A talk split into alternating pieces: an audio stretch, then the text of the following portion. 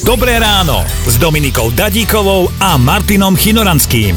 Považujte nás za svoju pravú ruku, pomôžeme vám zorientovať sa. No ty si to tak krásne optimisticky povedala a teraz mám na to chuť povedať to, čo ty hovoríš obvykle na takéto moje optimistické reči, že dobre a čo?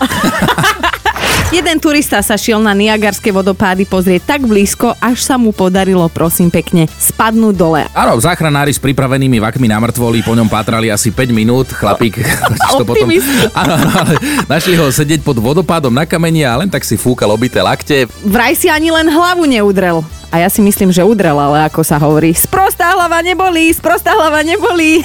Stano nám dokonca napísal, že videl v kolóne jednu tetu, ktorá za volantom plietla sveter. plietla sveter, akože človek vidí všeličo, čo ľudia robia v tých autách. Mňou prišla pani na bicykli, Aha. Aha. išla do kopca a niečo mala v náručí. 6-mesačné dieťa, ktoré práve kojila. Za jazdy na Ona v živote bicykli. nevidela. Toto ani Sagan nedá. Toto nedá, toto nedá. Počúvajte Dobré ráno s Dominikou a Martinom už v pondelok ráno od 5. Radio Vlna.